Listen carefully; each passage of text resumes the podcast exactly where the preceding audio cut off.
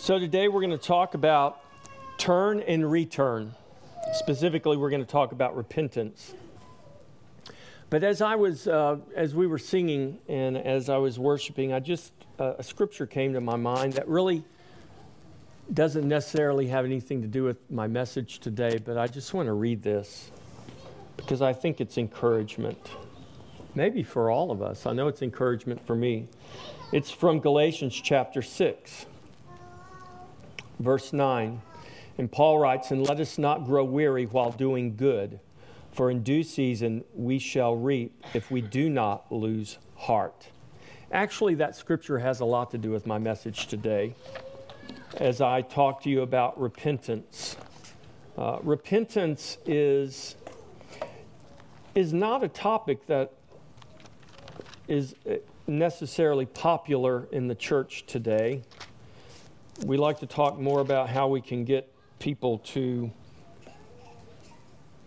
I don't know, you know, we're trying to, we're trying to, it almost seems like in our culture today, we're trying to minimize and water down truth in an effort to make it more appealing to people, but Jesus never did that.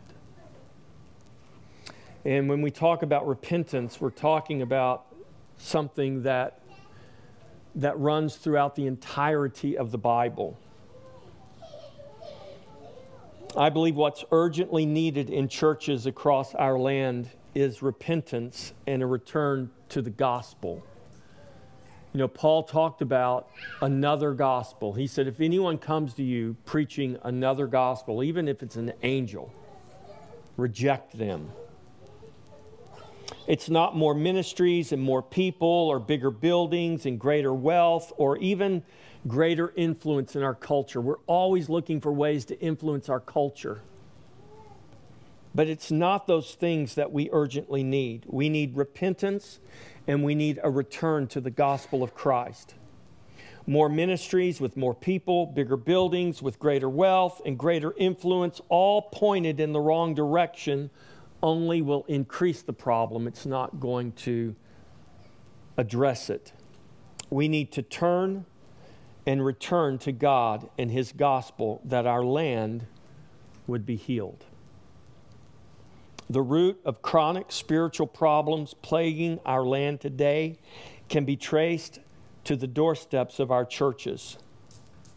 Many churches are rejecting God's power by rejecting His gospel. Others have become passive, falling silent in the face of sin, while professing to embrace the gospel. They never make the call that the gospel commands us to make, which is a call to repentance. Much of the professing church has rejected the truth of Scripture for a lie. We actually talked about this in our Sunday school lesson this morning. And I didn't know we were going to talk about this.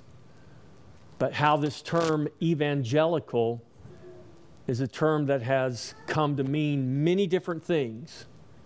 To some people, it means something good. To other people, it actually is not a good thing. When you look at what many self identified evangelical churches are promoting today. It is anything but the gospel of Christ.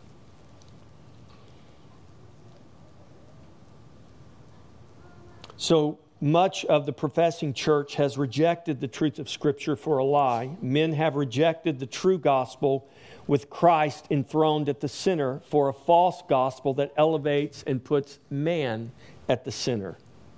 That is what we would call a false gospel. Truth is compromised for the sake of conformity and convenience. Permissiveness and perversion is embraced in the name of love. And evil is called good, and good called evil. You don't have to wonder if that's true. All you have to do is pick up a news article, watch your television, or catch the line, the media online, the news online, wherever you see it, this is the reality that we're seeing today. The gospel, Paul writes this in Romans 1:16, the gospel is the power of God to salvation. And without the gospel, we are in peril.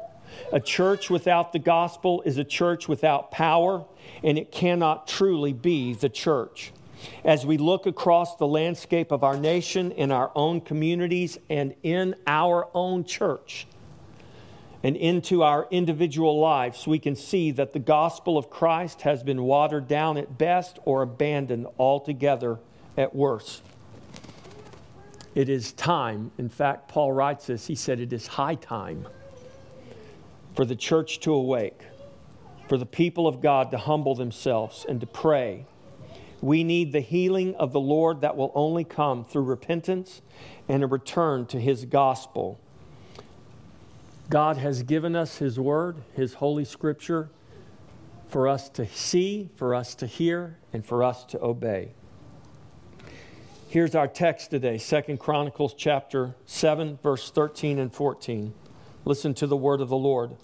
When I shut up heaven and there is no rain, or command the locust to devour the land, or send pestilence among my people, if my people who are called by my name will humble themselves and pray and seek my face and turn from their wicked ways, then I will hear from heaven and will forgive their sin and heal their land. Matthew chapter 4, verse 17, the words of Jesus. Matthew writes, From that time Jesus began to preach and to say, Repent, for the kingdom of heaven is at hand. That was the message of Jesus repent. Repent is not a dirty word, but you would not know that by listening to many professing Christians today because it is a word that has fallen out of much of the church's vocabulary. But it is still in God's vocabulary and it is still in God's word. God instructs his people to repent. You notice it's not the world that God is addressing in Second Chronicles chapter 7, it is his people. He doesn't say if the world will humble themselves and pray. He says if my people will humble themselves and pray. Jesus came to his people commanding them to repent. To repent means to turn or to return. It is to turn back to, to return to God. God commands us to repent. You will never turn or return to God until your mind has been changed. And this is the importance of the scripture. Unless you are reading and washing your mind with this word, your mind is not going to just change. And we want God to give us the magic pill and the magic bullet and snap his magic fingers and make everything just go away. But God has given us his word. And when you consider the amount of blood that has been spilled to pin this word and preserve this word and bring this word to us, that is the holy, inspired, inerrant word of God. I'm not talking about my New King James translation and printed in English. This this probably has some typos in it. I'm talking about the original, God breathed, inspired Word of God. When God gave His Word to His prophets and to His apostles, He gave it to them in truth, without error. This is the Word of God that we are talking about. This is what God has preserved for us. Your Bibles are reliable. Read them, wash your mind with God's word and be changed and be transformed. This is really what repentance is. It's a change of mind, a change of heart. It is a not just a mental and an emotional and a spiritual, but a physical turning to God. This is what God commands that his people do. Turn to him, turn back to him, return to him the judgment of God comes to an unrepentant people.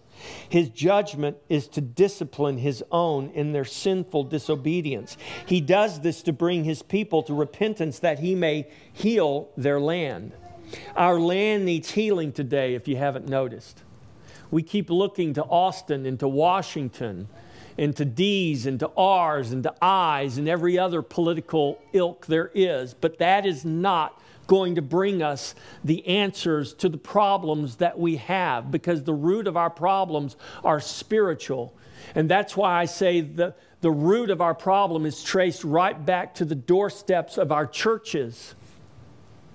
It is that the church has stopped preaching the gospel. It is that the church has stopped believing the word of God. It is that the church has embraced every flavor of sinfulness in the name of love and tolerance and just plain old getting along. And now we're wondering what's happened to our nation.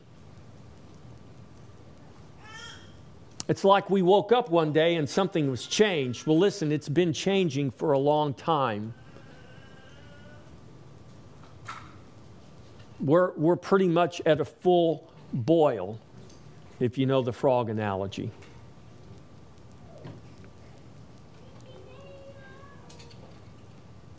The call to repent is the call of God's grace that healing may come to overtake his judgment. The message of repentance may be uncomfortable for us in our sin, but it is absolutely necessary to bring His salvation to our life and healing to our land. Listen, if the message of repentance is uncomfortable for us inside the church, can you imagine how uncomfortable it is for the people outside the church? And if the people in the church, if the church can't endure a message about repentance, then we're in trouble because we, of all people, should not only endure and embrace that message, we should be living that message and communicating that message with our lives. To those who are out there without Jesus, or to those who are out there who have abandoned the faith, who profess to know Jesus, who profess to love Jesus, but will not darken the door of a church, they are in sin, and somebody needs to tell them that. Say, well, that's, that's pretty mean, Pastor. No, that's not mean. That's actually loving. Allowing people to live with this myth that they can just be out there on their own and have their own one on one thing with God and never darken the door of a church and never assemble together, they are in complete rebellion against God's word. Do you know what the word church means? The word church is a Greek word. You know who used it first? Jesus used it first in the New Testament. It's recorded first for us in Matthew's gospel. It's a Greek word that means the assembly of called out ones. It actually, in Greek culture, was a political term that spoke of like a Republican or Democratic convention it was the assembly of called out ones. That's the term Jesus used to describe his people. We are an assembly. You know what an assembly does? It assembles. This is why the writer of Hebrews says, Do not forsake the assembling of yourselves together, as is the manner of some, and even so the more as you see the day approaching. That's a command, that's not a suggestion.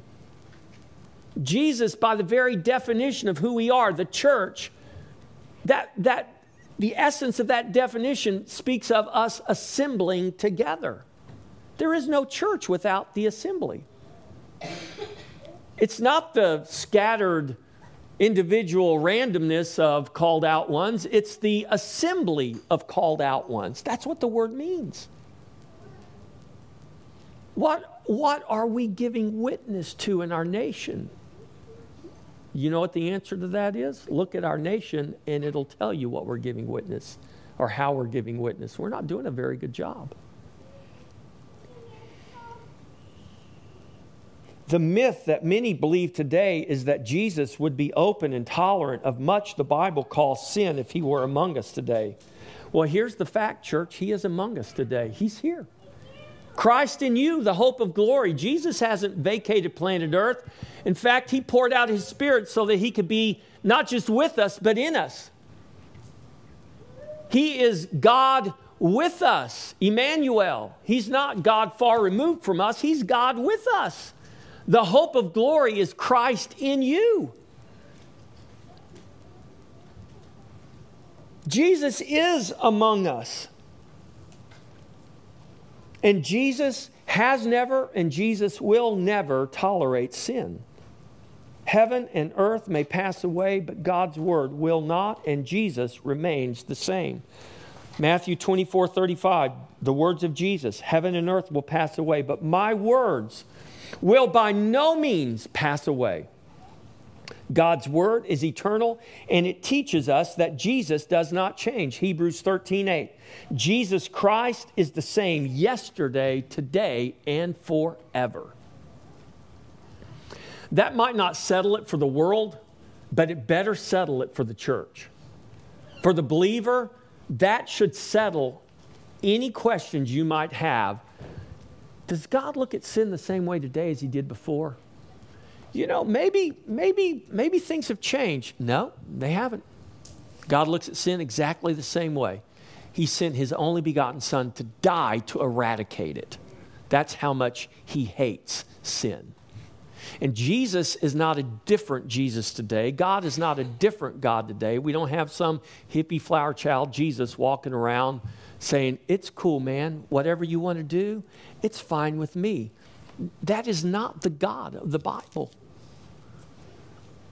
So, we as the church should never, ever, ever present that picture or that illusion of Jesus to the world around us because if we do, we are helping them on their way to eternal judgment, separated from God, instead of calling them to turn and come to God.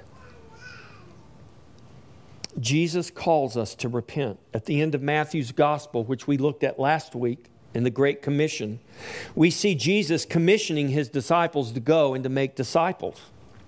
His disciples commanded to go and make other disciples. We are his disciples. We are commanded to go and to make disciples. You get that, right? But in the beginning of Matthew's gospel, we see Jesus calling men to repent. Jesus commissions us to go and to make disciples, but not before he commands us to repent. The call to repent is recorded for us in the scripture. It is a constant for every believer. Jesus commands us to repent and he expects us to obey. Let me give you some scriptures where Jesus is specifically commanding his church about repentance. Matthew 4:17 From that time Jesus began to preach and to say, "Repent, for the kingdom of heaven is at hand." Mark 1 14 and 15. Now, after John was put in prison, Jesus came to Galilee preaching the gospel of the kingdom and saying, The time is fulfilled and the kingdom of God is at hand. Repent and believe the gospel. You notice that repentance is linked to the gospel. Repentance is not bad news and the gospel is good news. Repentance is part of the good news that is the gospel. Mark 6:12 and so they went out and preached that people should repent. Luke 13 2 through 5. And Jesus answered and said to them, Do you suppose that these Galileans who were murdered by Pilate and their blood was taken and mixed with the sacrifice that was offered in the temple? This is who Jesus is talking about here. Do you suppose that these Galileans were worse sinners than all the other Galileans because they suffered such things? Question mark. Answer, I tell you, no. But unless you repent, you will all likewise perish. Or, he continues, those 18 on whom the tower of Siloam fell and killed them, do you think that they were worse sinners than all other men who dwelt in Jerusalem just because a tower fell on them? The answer of Jesus, I tell you, no. But unless you repent, you will all likewise perish. And the truth is, many of them did in AD 70 because they refused to repent. Revelation 2 5, Jesus writing to the churches of Asia Remember, therefore, from where you have fallen, repent and do the first works, or else I will come to you quickly and remove your lampstand from its place, unless you repent. Ooh, Jesus is starting to sound a little mean there. That just doesn't sound like Jesus to me. Why would he come and take something from me? Revelation 2:16. Repent or else I will come to you quickly and will fight against them with the sword of my mouth. Well, now come on, that's even more mean. He's going to take my lance lampstand. Now he's going to fight against me with the sword. That just doesn't sound like Jesus. You know, I'm being facetious, right? How about this? Revelation 2 21 through 23. Again, Jesus speaking. And I gave her time to repent of her sexual immorality, and she did not repent. Indeed, I will cast her into a sick bed, and those who commit adultery with her into great tribulation, unless they repent of their deeds. I will kill her children with death and all the churches shall know that I am he who searches the minds and the hearts, and will give to each one of you according to your works. Listen, those are hard words. Those are words that Jesus spoke after the cross. You know, a lot of times we read things in the Bible and say, well, that was all before the cross. You know, none of that applies now anymore after the cross.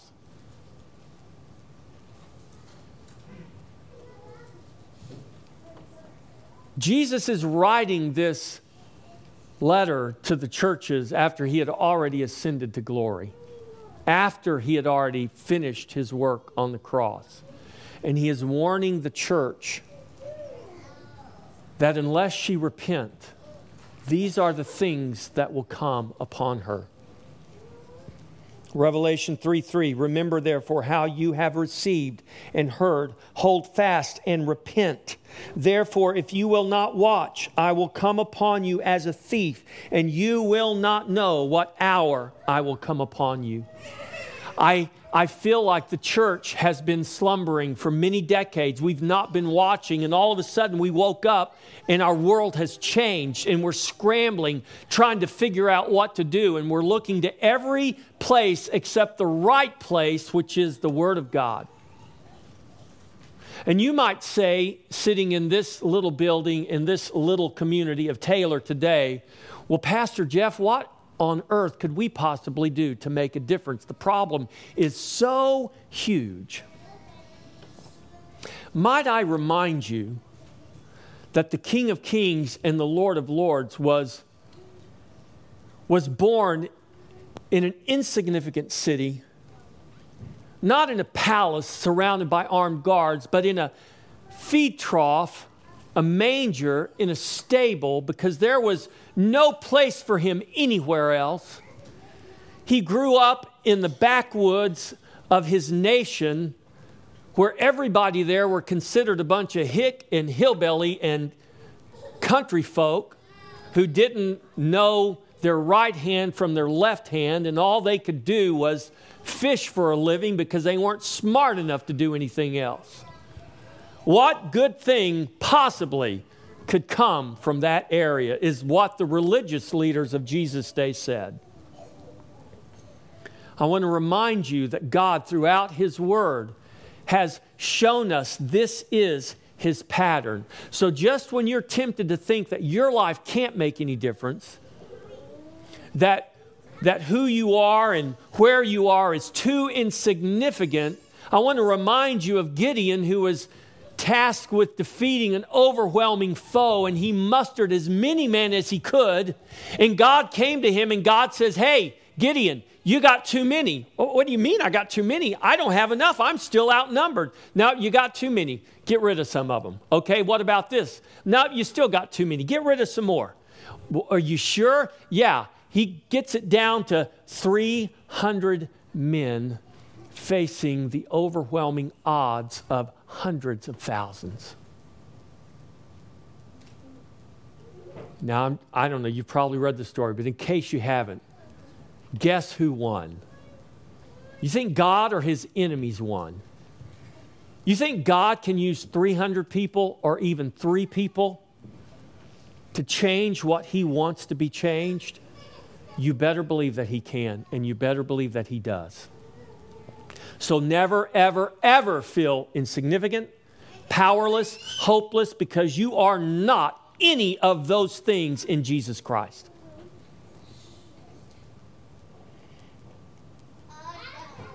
Revelation 3:19 As many as I love Jesus is speaking here as many as I love I rebuke and chasten therefore be zealous and repent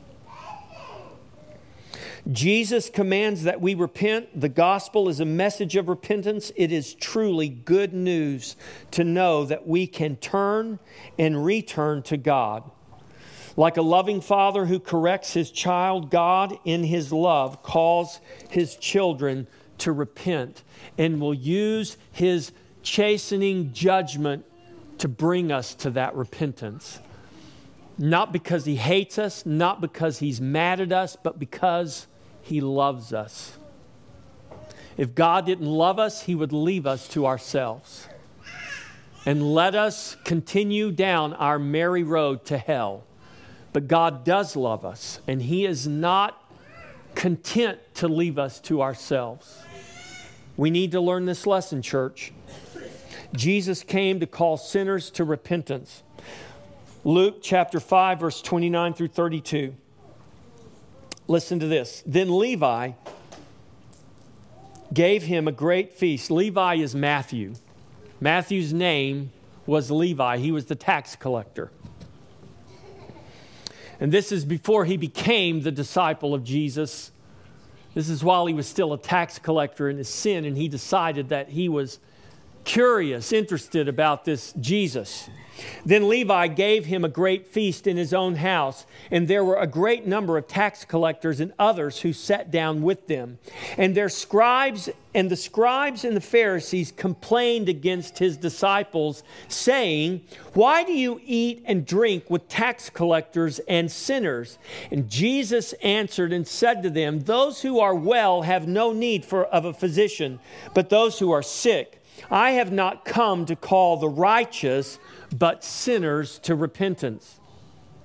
It's often said by those who do not know God or the Bible that Jesus hung out with sinners and did not condemn them or judge them, but allowed them to feel just fine in their sin. That is absolutely false. We know that Jesus came to call sinners to repentance, and Jesus not only called people sinners, but he called them, he called those sinners to repent of their sin. Jesus did not approve of sin and he did not enable sinners to stay in their sin. Jesus called people sinners and he called them out of their sin, just as he is calling us out of our sin today. Jesus came to call sinners to repentance. Jesus commands us here's where it gets more difficult. We don't have a problem saying, okay, well, okay, I'll accept that. Jesus calls people to repent, He calls sinners to repentance. But surely Jesus would not ask me to call someone to repent. Au contraire, He actually does. Jesus commands us to call sinners to repentance. The Great Commission recorded for us in Luke's Gospel, Luke's chap- Luke chapter 24, in verse 47, Jesus speaking, repentance and remission of sins should be preached in his name to all nations, beginning at Jerusalem. Repentance of sins should be preached. Remission of sins should be preached. We like the remission of sin part, we just don't like the repentant part. But there is no remission without repentance. So we're actually not helping people if we never tell them they need to repent. If we just go around telling them, don't worry, your sins are forgiven, we're actually lying to them. Because their sins may not be forgiven if they've not repented, if they've not come to faith in Jesus. Universal salvation is a lie. It's a lie the devil would love for us to believe. And many people do believe it to their peril. Jesus commands that repentance should be preached. In calling sinners to repentance, corporately and individually, we are to do so righteously, not hypocritically. How many of you have ever been told by somebody, You can't judge me, only God can judge me? We say, Oh, that's right, I'm sorry, I'm not supposed to judge. Stop apologizing. You absolutely are supposed to judge. You're just supposed to judge righteously, not hypocritically. Matthew ch- chapter 7, verses 1 through 5. Listen, the words of Jesus Judge not that you be not judged. See, I told you, you're not supposed to judge. Keep taking those scriptures out of context and twisting them like the devil does and believe a lie instead of understanding what the truth is. Listen to the words of Jesus. Listen to what Jesus is teaching us here. Judge not that you be not judged, for with what judgment you judge, you will be judged. And with the measure you use, that measure of judgment you use, it will be measured back to you. And why do you look at the speck in your brother's eye? but do not consider the plank in your own eye. Or, how can you say to your brother, Let me remove the speck from your eye, and look, a plank is in your own eye? Hypocrite. Yes, Jesus called them hypocrites. Hypocrite, first remove the plank from your own eye and then you will see clearly to remove the speck from your brother's eye. Do you notice what Jesus never told us? Do you notice what's there that Jesus never said to not do? Jesus never said, Don't remove the speck from your brother's eye. Only remove the plank from your eye. Leave the speck in your brother's eye. That's not what Jesus told us to do. Jesus said, before you go to remove the speck from your brother's eye, take the plank out of your own eye. Take the plank out of your own eye, then remove the speck from your brother's eye. Now, how am I going to remove the speck from my brother's eye if I don't judge that there's a speck there to remove? Jesus is not, in the Bible, nowhere tells us never to judge. The Bible tells us judge righteously. In fact, we are commanded to judge. We cannot remove the speck from our brother's eye if I don't judge my brother has a speck in it. I loved Bennett's analogy when we were talking about this Bible study on Wednesday night. That word plank there, it's like a beam. It's a beam. In the, in the King James, it says the beam. And Jesus is using hyperbole here to make a point. It's like, it's like we've got this beam poking out of our eye. Well, how are we going to go remove a speck? I can't even get close enough to my brother to remove a speck because I got this beam, and every time I try to get up to his eye to remove the speck, I keep poking him with the beam coming out of my eye.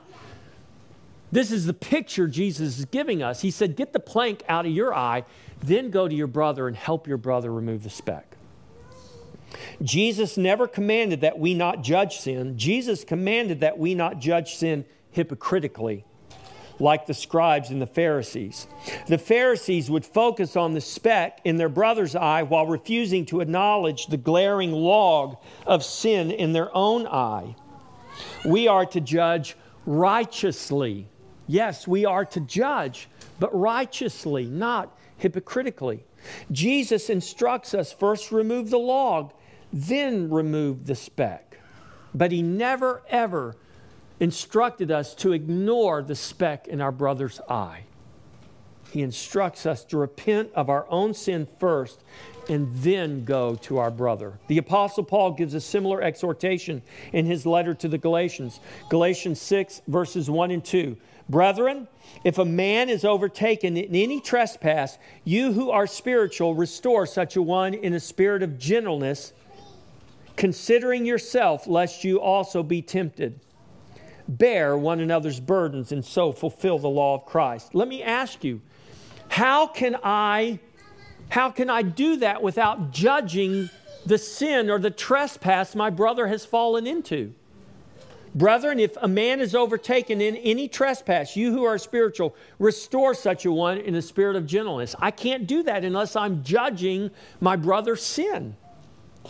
And when I judge that my brother is in sin and I see him in sin, love demands that I go to him, not arrogantly, not condescendingly, not in a condemning way, but in a spirit of gentleness, that he be restored. We've thrown the baby out with the bathwater, and we believe this lie that we're to never judge. Therefore, we can't say anything about sin. When the Bible is so clear and commands us, we have to say something about sin. To restore such a one, there's got to be a judgment made concerning sin. And then it says, Bear one another's burdens and so fulfill the law of Christ. Sin is a burden we all bear. Your sin, my sin, all of our sin is a burden to the body of Christ. It is a burden in the world. We are to deal with sin in a spirit of gentleness when we're dealing with our brothers. But there is also a time to deal with sin in a commanding and a forceful way, just like Jesus did when he made the whip of uh, the, the whips and he, and he drove the money changers out of the temple. He did not do that gently.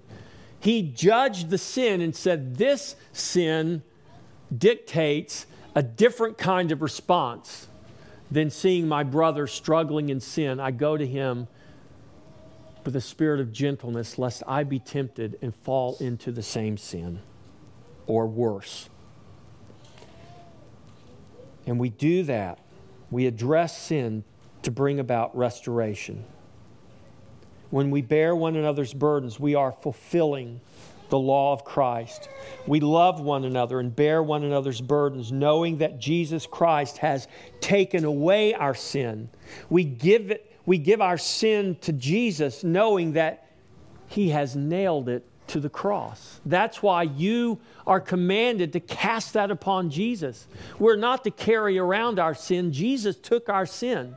So when sin comes to us, when we involve ourselves in sin and sinful behaviors and sinful practices, we give that to Jesus. That's repenting. We repent of it, we turn from it, we turn back to God, we give those things to God, knowing that Jesus has paid the price for it. So we don't have to carry that burden.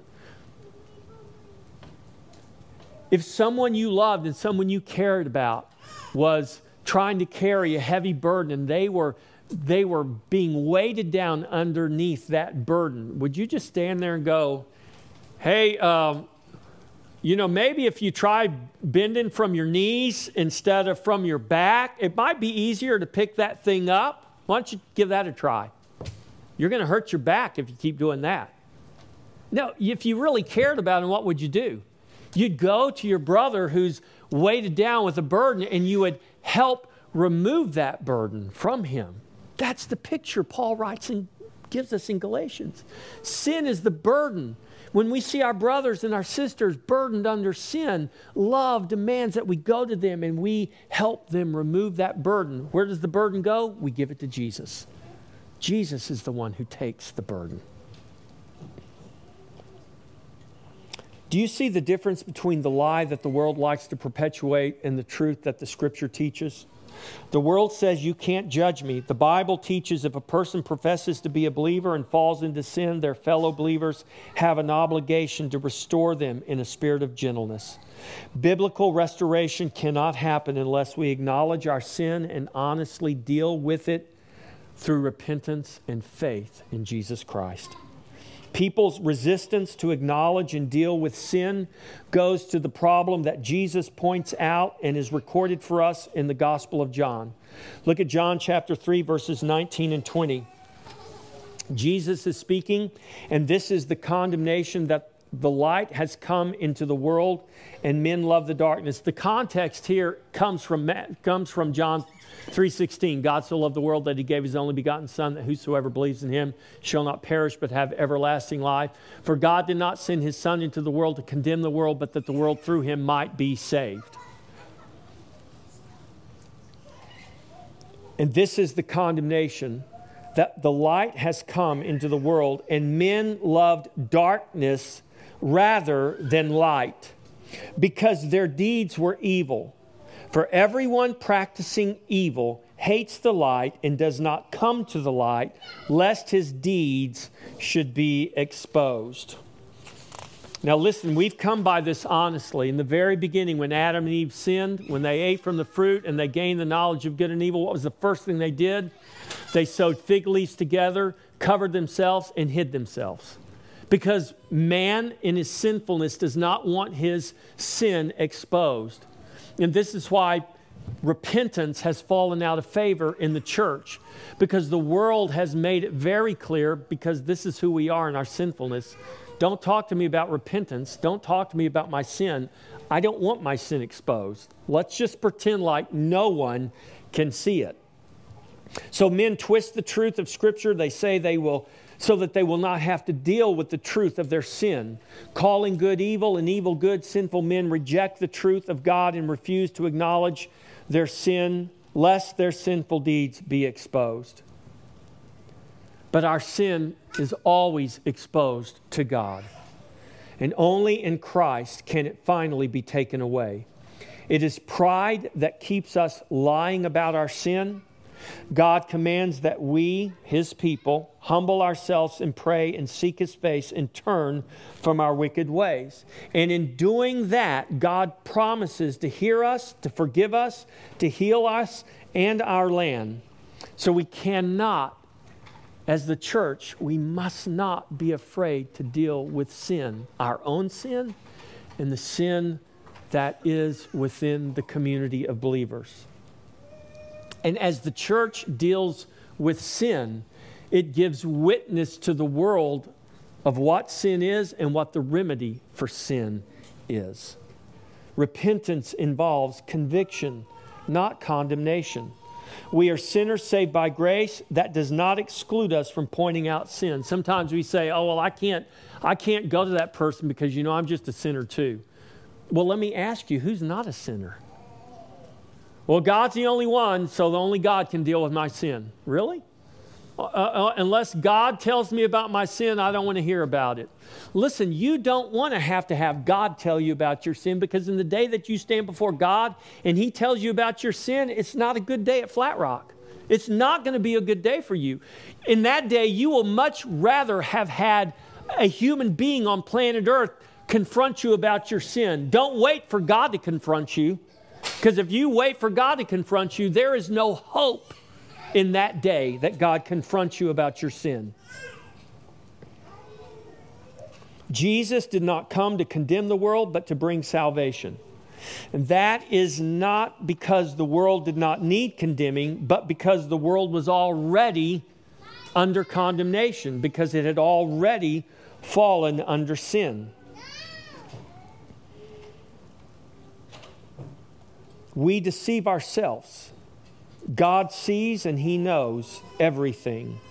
When Jesus was at the dinner at Levi's house with all the tax collectors and the sinners, He was not ignoring the sin in the room. He was being a witness and calling them out of their sinfulness.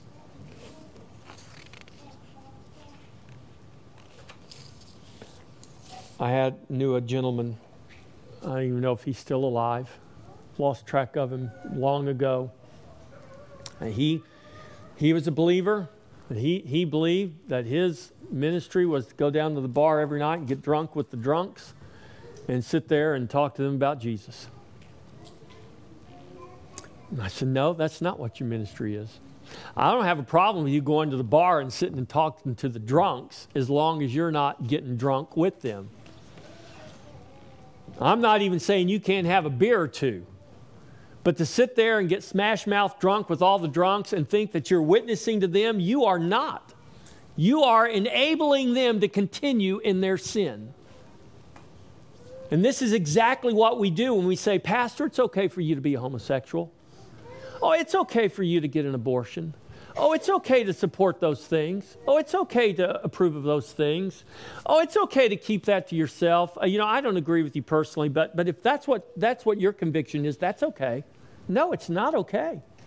It wasn't okay for Jesus, and it's not okay for us. And this is why our land is in the trouble that it's in, because the church does not have the courage to stand up and tell the truth. Christ Fellowship, do you have the courage to stand up and tell the truth? Can you go out into this world and be a witness for truth? I'm not saying go out there and be obnoxious. I'm not saying go out there and drive everyone away from you. I'm saying be a witness for the truth.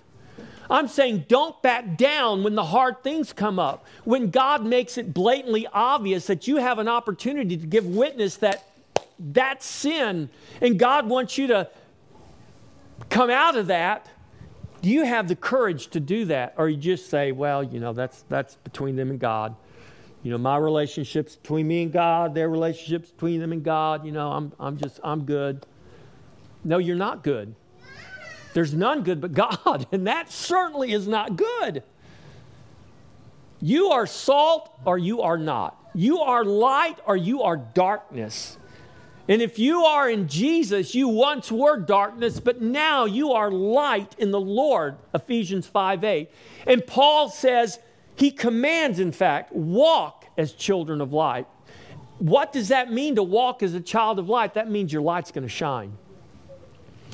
And every listen, if we flipped all the lights off on this in this room right now, I promise you it'd be well, it wouldn't be anymore, but it used to be pitch black because we didn't have windows in the front doors. But the moment you flip the lights on, do you see the darkness hesitate? I mean, when you get up in the morning, I get up and I walk into my kitchen to flip on the light to go make the coffee. And when I flip the light on, you know, I never see a struggle between the light and the darkness like yeah maybe the darkness isn't going to go this morning. You know maybe it's going to hang around. You know i keep flipping the lights and the darkness won't leave. No every time i turn the light on the darkness flees. In an instant it's gone. Why can't christians believe the word of god? You once were darkness but you are light now. You are light in the lord be a light in the darkness. Be salt because our earth needs it. Our world needs it. Our land needs it. Jesus never made a sinner feel comfortable in their sin. And we should seek to be just like Jesus. We do not condemn because sin has already done that. But if Christ is rightly manifest through us, we will make people convicted and not comfortable in their sin. Jesus never approves of sin. He commands that we repent and that we call men to repentance. We must not fear man, but the fear of the Lord is the beginning of wisdom. God is calling us to turn and to return, and He is calling us to call men to do the same. I want to invite you to get ready to come to the table. Every week, we come to this table. And every week, we affirm the death of Jesus. We affirm the price that was paid so that we could unload the burden of our sin onto Jesus. But this table is not just about us unloading the burden of our sin, it, it's about much more than that. It's about God giving us life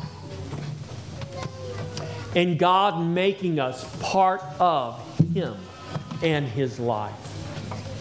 We are the body of Christ, members individually of one body. If you have never trusted in Jesus, I would encourage you to trust in Him right now. And as you trust in Jesus, I invite you to come to the table. Let's all stand.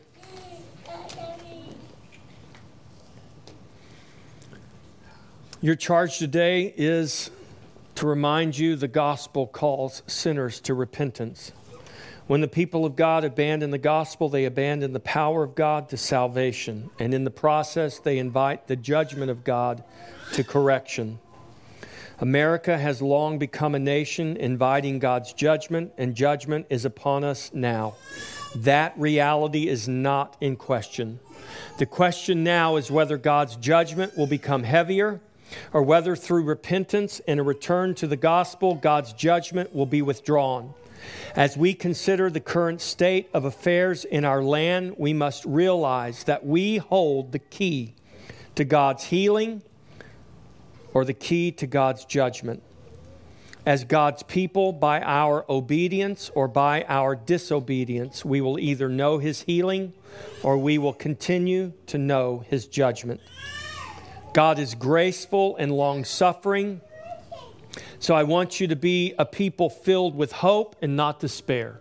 We have every reason to hope because Jesus is our hope. We are called to be a people of faithful, obedient action. Let us humble ourselves and pray. Let us turn from our wicked ways. Let us turn and return to God and proclaim His gospel and see our land healed once again. God commanded Jeremiah, and so he commands us now. Therefore, prepare yourselves and arise and speak to them all that I command you. Do not be dismayed before their faces, lest I dismay you before them. Jeremiah 117. May we take these words to heart for our own nation and for our own land today and for our own community and congregation. May we not be dismayed before the faces of men, lest the Lord dismay us before them. May we be humble. May we humble ourselves and see God arise, that his enemies may be scattered. Amen. Amen.